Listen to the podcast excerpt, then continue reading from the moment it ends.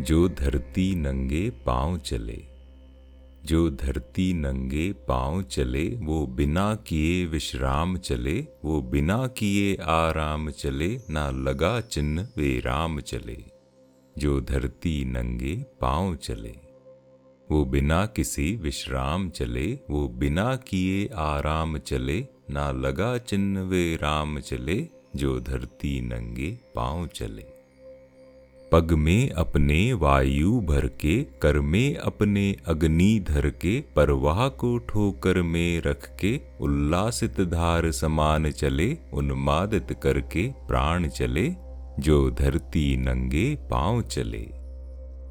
पग में अपने वायु भर के कर में अपने अग्नि धर के परवाह को ठोकर में रख के उल्लासित धार समान चले, उन्मादित करके प्राण चले, जो धरती नंगे पाँव चले। वो तपती भूमि नाप चले, वो तपती भूमि नाप चले, पथ के कांटों को बाँच चले, नदिया पर्वत कर पार चले, वो रेगिस्तान पठार चले, वो बिना किसी भी हार चले, जो धरती नंगे पाँव चले। वो तपती भूमि नाप चले पथ के कांटों को बाँच चले, नदिया पर्वत कर पार चले, वो रेगिस्तान पठार चले। वो बिना किसी भी हार चले, जो धरती नंगे पाँव चले। जो धरती नंगे पाँव चले। वो हरिक क्षितिज को लांग चले, वो जैसे सूरज चाँद चले, वो अथक निरंतर काल चले, वो कंकड़ पत्थर ताल चले। वो हर एक क्षितिज को लांग चले, वो जैसे सूरज चाँद चले, वो अथक निरंतर काल चले, वो कंकड़ पत्थर ताल चले। बस सीधी अपनी चाल चले, जो धरती नंगे पाँव चले।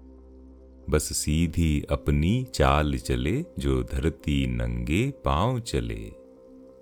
जिस राह चलाना कोई और, जिस राह चलाना कोई और, वो अनजानी उस ठौर चले, जहाँ संगी साथी कोई नहीं, वो एकाकी बस ठान चले। जिस राह चलाना कोई और, वो अनजानी उस ठौर चले, जहाँ संगी साथी कोई नहीं वो एकाकी बस ठान चले। सर उठा सहित सम्मान चले। सर उठा सहित सम्मान चले, वो शहर नहीं हर गाँव चले, जो धरती नंगे पाँव चले। सर उठा सहित सम्मान चले, वो शहर नहीं हर गाँव चले, जो धरती नंगे पाँव चले। जो धरती नंगे पाँव चले। इस कविता की प्रेरणा कहाँ से आई? अभी हाल ही में पद्मश्री और पद्म भूषण पुरस्कारों की तस्वीरें देखी। पहली जो थी, वो देखते ही दृष्टि ठहर गई, और ये शब्द मन में कौंध उठे, जो धरती नंगे पाँव चले। ये तस्वीरें मैं पॉडकास्ट के नोट्स में ऐड कर रहा हूँ, वो देखिएगा। इसमें पहली और आखिरी तस्वीर है तुलसी गौड़ा की। दूसरी है नंदा पृष्टि की, और तीसरी हरे कला हजब्बा की। तीनों तस्वीरों में एक समानता है। नंगे पाँव। अब आप समझ ही गए होंगे कि इस कविता की प्रेरणा कहाँ से आई। ये शायद पद्म पुरस्कारों के इतिहास में पहला ऐसा अवसर है जब नंगे पाँव इतने लोगों ने अवार्ड्स लिए। तीनों बहुत ही सामान्य और करीब घरों से आए हुए लोग हैं, ज़मीन से जुड़े हुए, जिन्होंने किसी न किसी बात से प्रेरित होके जीवन में लक्ष्य निर्धारित किए और बस निकल पड़े अपने अभियान पर। ना ये सोचा कि साधन, संसाधन कहाँ से आएँगे? श्रम, सहारा, पैसा कहाँ मिलेगा? कुछ भी नहीं। ना गठरी, ना लकड़ी, ना पैरों में चप्पल जूते। बस मतवाले की तरह निकल पड़े। नंगे पाँव ही चल पड़े। बहत्तर साल की तुलसी गौड़ा। कर्नाटक के होनाली गाँव की निवासी हैं। कभी स्कूल नहीं जा पाई लेकिन छोटी उम्र से ही अपनी माँ के साथ जंगलों में काम करते हुए पेड़ पौधों और वनस्पति का इतना ज्ञान इकट्ठा कर लिया कि अब उन्हें एनसाइक्लोपीडिया ऑफ़ फॉरेस्ट के नाम से जाना जाता है। सादगी की ऐसी जीती जागती मूर्त कि वो पद्म सम्मान लेने के लिए भी अपने पारंपरिक आदिवासी लिबास में ही राष्ट्रपति भवन पहुँची। तस्वीर में देखा जा सकता है कि कैसे देश के दो सबसे शक्तिशाली नेता नरेंद्र मोदी और अमित शाह हाथ जोड़कर इस आदिवासी लिबास में लिपटी, नंगे पाँव चलती आदिवासी महिला को नमस्कार कर रहे हैं। पेड़ पौधों से अपने लगाव के चलते वो अब तक तीस हज़ार से ज़्यादा पेड़ पौधे लगा चुकी हैं। कभी ग्रेटा थनबर्ग मिले तो उनसे पूछते हैं कि उन्होंने कितने लगाए।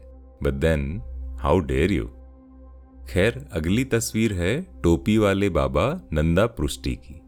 102 साल के ये बाबा नंदा पृष्टि पिछले सात दशक, यानी सत्तर सालों से कितने हज़ारों बच्चों और बुज़ुर्गों को शिक्षा दे चुके हैं।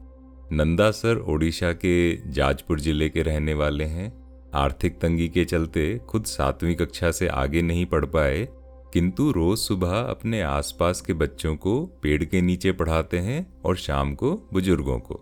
ये एक गैर पारंपरिक स्कूल है, जिसे ओडिशा में चटशाली परंपरा के नाम से जाना जाता है। तस्वीर में देखा जा सकता है कि कैसे नंदा सर महामहिम राष्ट्रपति को दोनों हाथ उठाकर आशीष दे रहे हैं और खुद खुद नंगे पाँव खड़े हैं। अगली तस्वीर है छियासठ साल के हरे कला हजब्बा की। ये भी कर्नाटक के रहने वाले हैं। संतरे बेचते थे खुद अशिक्षित हैं, कभी स्कूल नहीं गए। 1978 में जब एक विदेशी ने उनसे अंग्रेज़ी में संतरे की कीमत पूछी तो वो नहीं बता पाए। तब जो उन्हें बुरा लगा, वहीं से निश्चय कर लिया कि ग्रामीण शिक्षा के क्षेत्र में कुछ करना है। और अगले कई साल मेहनत करके अपने गाँव में एक स्कूल खड़ा कर लिया, जिसमें दसवीं तक की पढ़ाई होती है और करीब 175 बच्चे शिक्षा पाते हैं।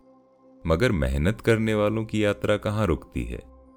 हरे कला हजब्बा अपना अगला लक्ष्य बना चुके हैं एक कॉलेज की स्थापना का। बहरहाल, राष्ट्रपति के सामने खड़े इस अक्षर संत की वेशभूषा देखिए। भारत के किसी भी देहात का गरीब ग्रामीण जैसा दिखता है, ये वैसे ही दिखते हैं, बेहद ही साधारण और पैर पैर नंगे पाँव। जो धरती नंगे पाँव चले। आशा है ये कविता आपको पसंद आई होगी। आपके विचार अवश्य बताएँ। आप मुझसे जुड़ सकते हैं नोट्स में दिए हुए लिंक्स पर। तो मिलते हैं अगले अंक में एक और कविता या कहानी के साथ। तब तक प्रसन्न रहें, स्वस्थ रहें, सुरक्षित रहें, चाय, कॉफ़ी पीते रहें।